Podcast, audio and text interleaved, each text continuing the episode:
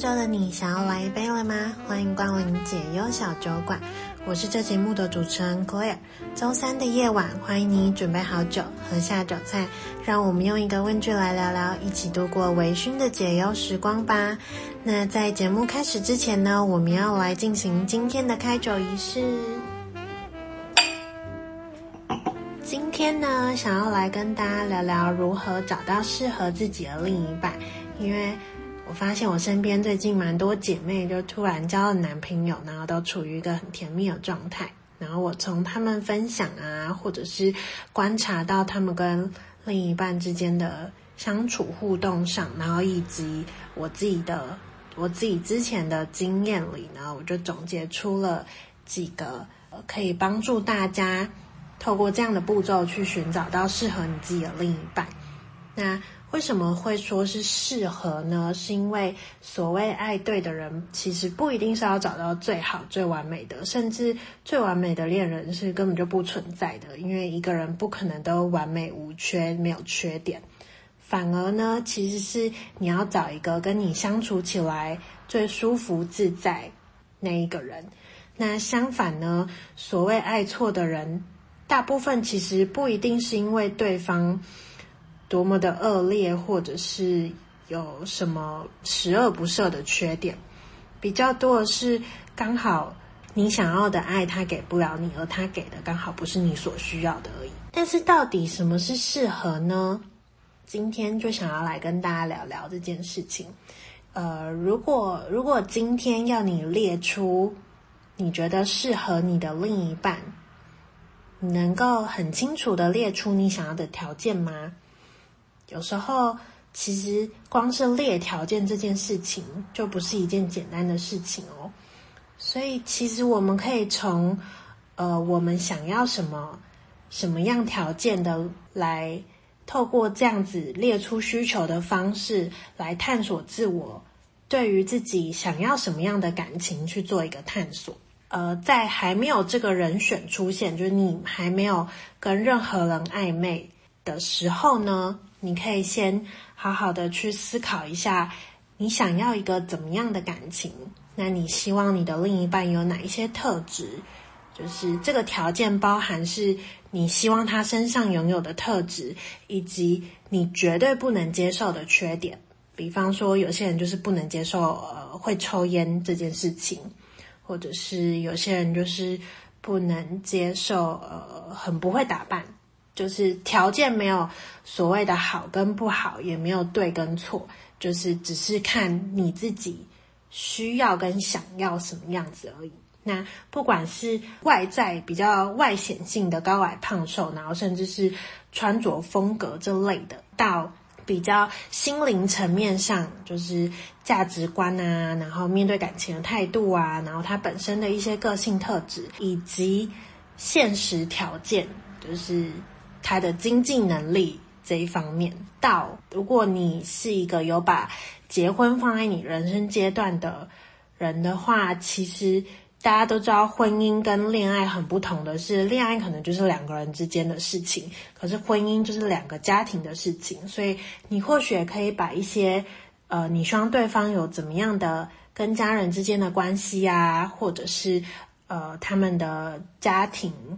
是什么样子，就是你喜欢热闹的大家族吗？还是你喜欢人口简单的小家庭就好了。这些呢，其实你都可以列在你的那个条件上面。但是呢，把这些全部的条件列出来之后，如果有超过10点的话，你看能不能把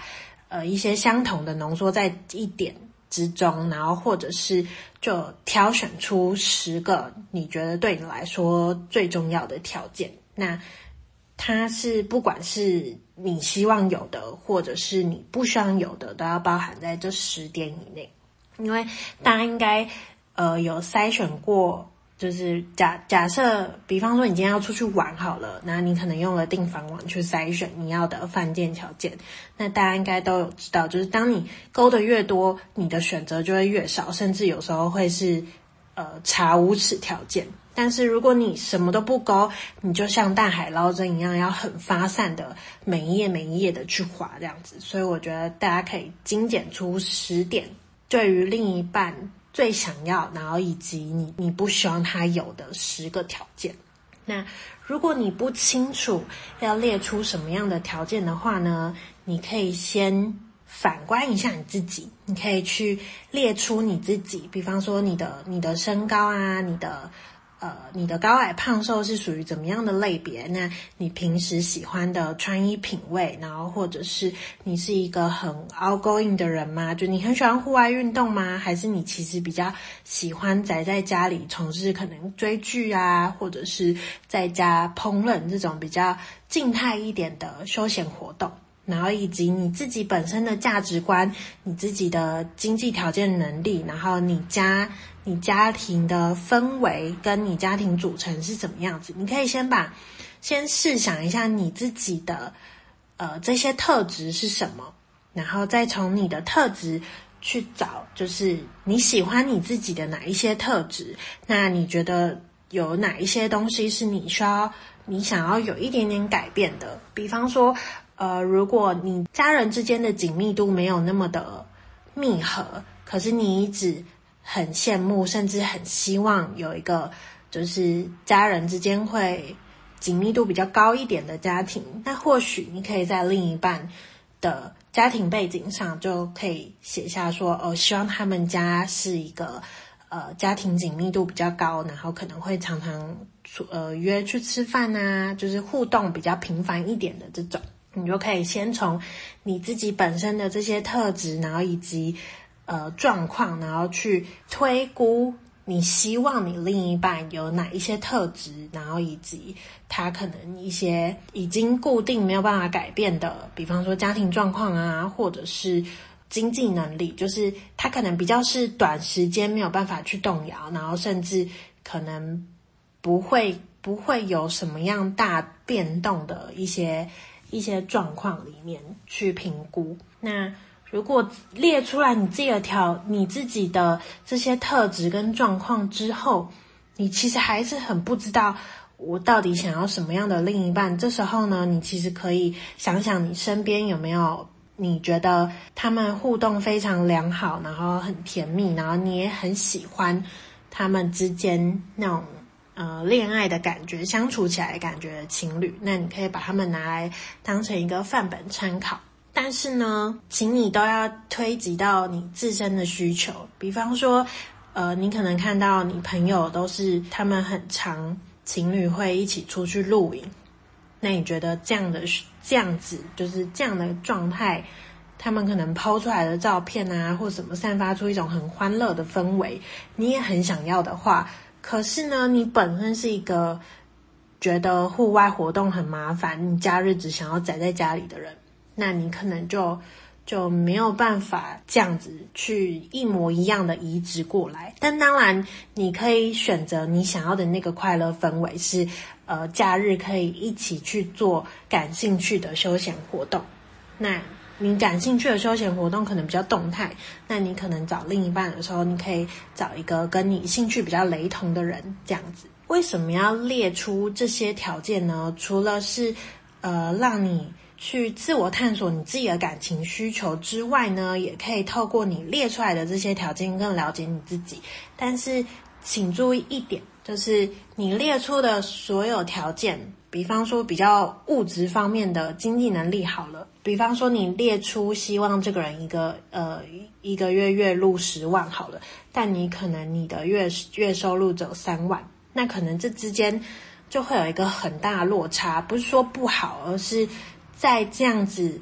不同收入下的金钱观可能就会很不一样，那以后你们可能会有因为这些比较巨大一点的落差而带来价值观冲击的部分。所以呢，会建议大家就是你可以列一个比你目前状况再理想一点的条件，但是最好是不要有一个太巨大的落差，这样子呢，在以后可能真的相处起来各方面的价值观也会比较吻合一些哦。那列好条件之后呢，第2点就是要采取行动。要怎么采取行动呢？第一个就是你可以，如果你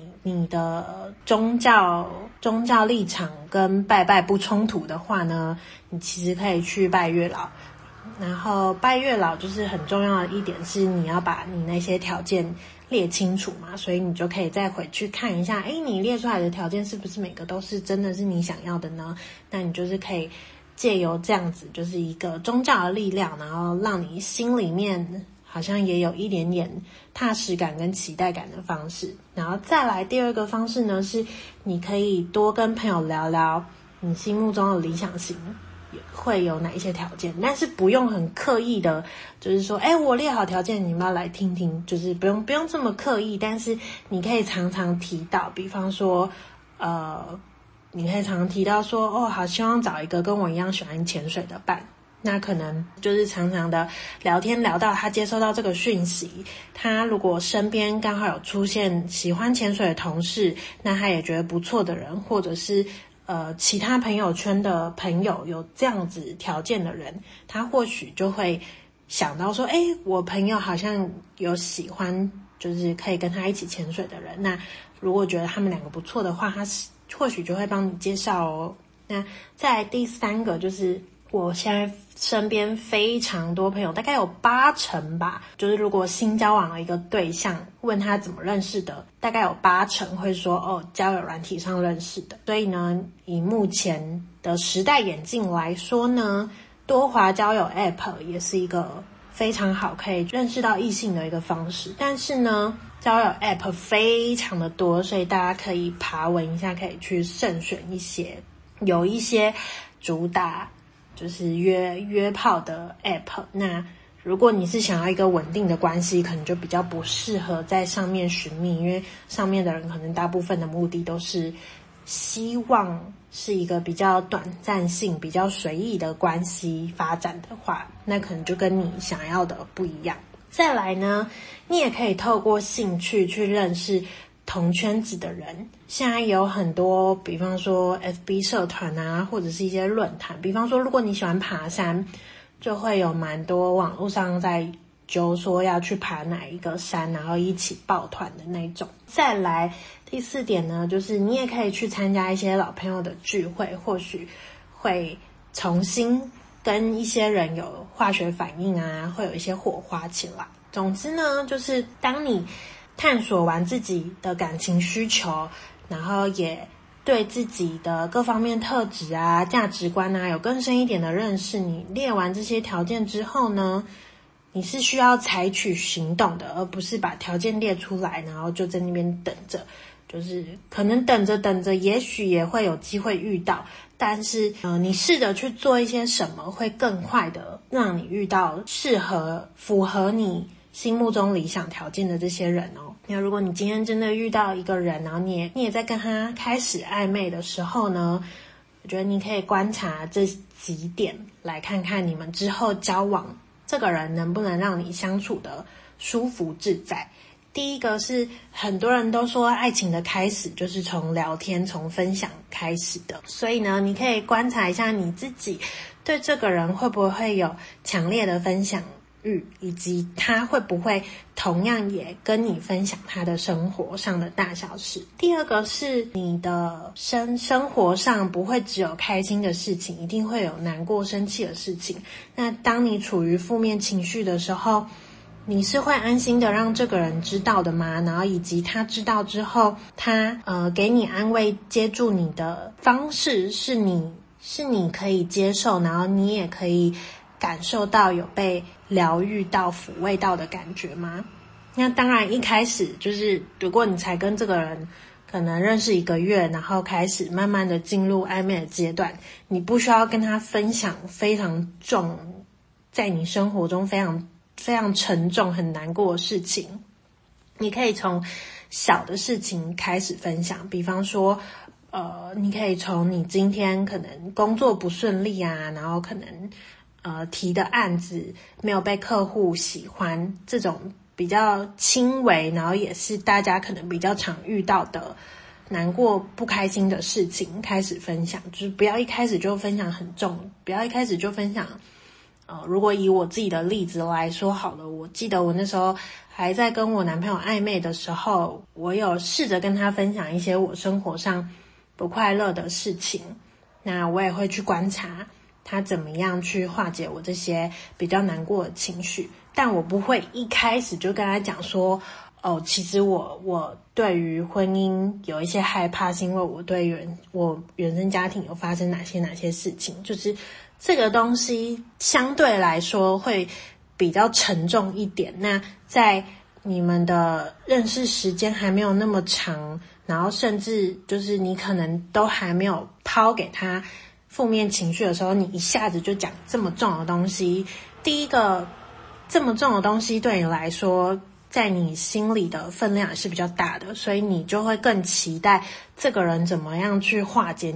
你的负面情绪。那当他没有做到你想要的需求的时候，你的失望感是会更大的。第二个是对方可能也会有一点不知所措，不知道该怎么样去反应去安慰你，然后甚至他可能会有一点点被你吓到，然后觉得哦，怎么一开始就聊这么沉重的事情这样子。再来是第三个，你们可以去观察是你们的兴趣啊生活习惯有没有非常违和，就是可能他有一些你很不喜欢的点，然后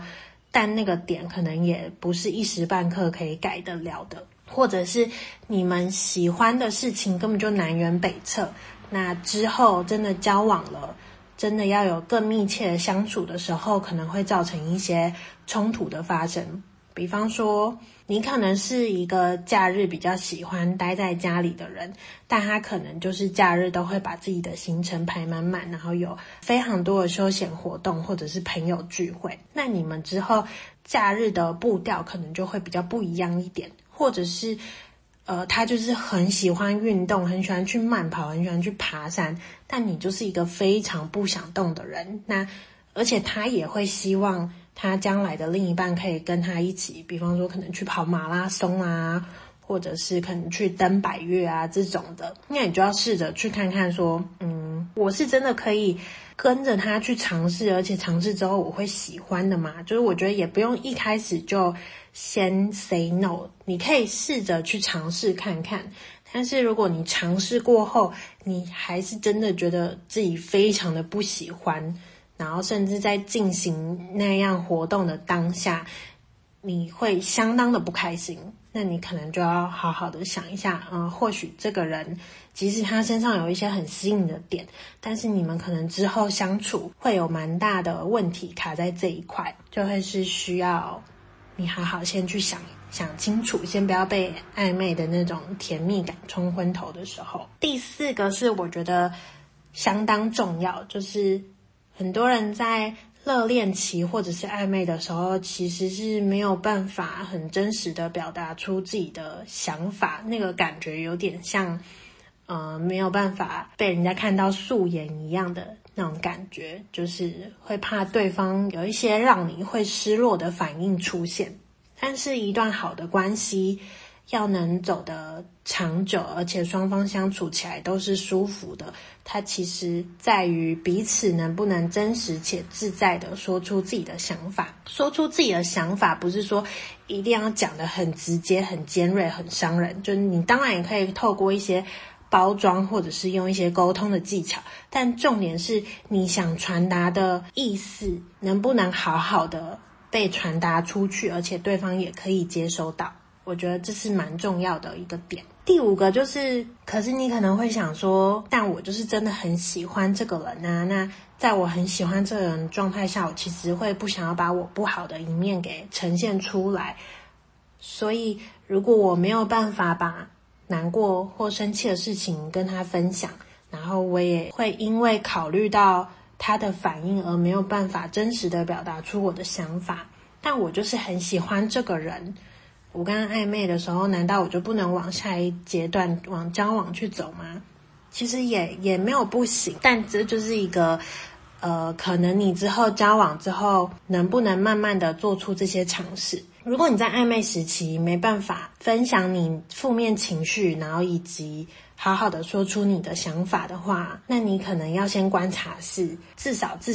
有一个前提是你先前列出那些他不能有的条件，你要去观察这个人有没有踩雷。那他如果踩雷了，你真的有喜欢他到你可以包容这些条件吗？你可能就要想清楚这一点哦。好啦，那以上呢就是今天想要跟大家分享说如何找到适合自己的另一半的一些方式。然后如果有想要拜月老，就是你列完条件然后有想要拜月老的话呢，我自己非常推荐大家可以去看有一个 YouTuber 叫流氓，他有一支怎么教大家拜月老的影片。因为我自己身边真的有女生朋友是照着那个步骤然后去拜月老之后，真的就是现在交了男朋友，然后而且她觉得男朋友有符合她当初希望月老帮她找的大概有九成的条件吧，就是我自己也觉得非常的神。那就分享给大家咯，那今天就先到这边咯，我们下周见。如果有喜欢我的节目的话呢，很欢迎大家到各大 Podcast 平台留评论给我，那也拜托大家到 Apple Podcast 留5星评论给我哦。那也可以按下订阅键，之后我上新的集数就会跳通知给你哦。那如果你想要用实质行动支持我的话呢，也可以点击下方的赞助连结，$50的金额就可以请我喝一杯酒，让我更有动力制作更好的节目给大家咯。那我们下周见咯，拜拜。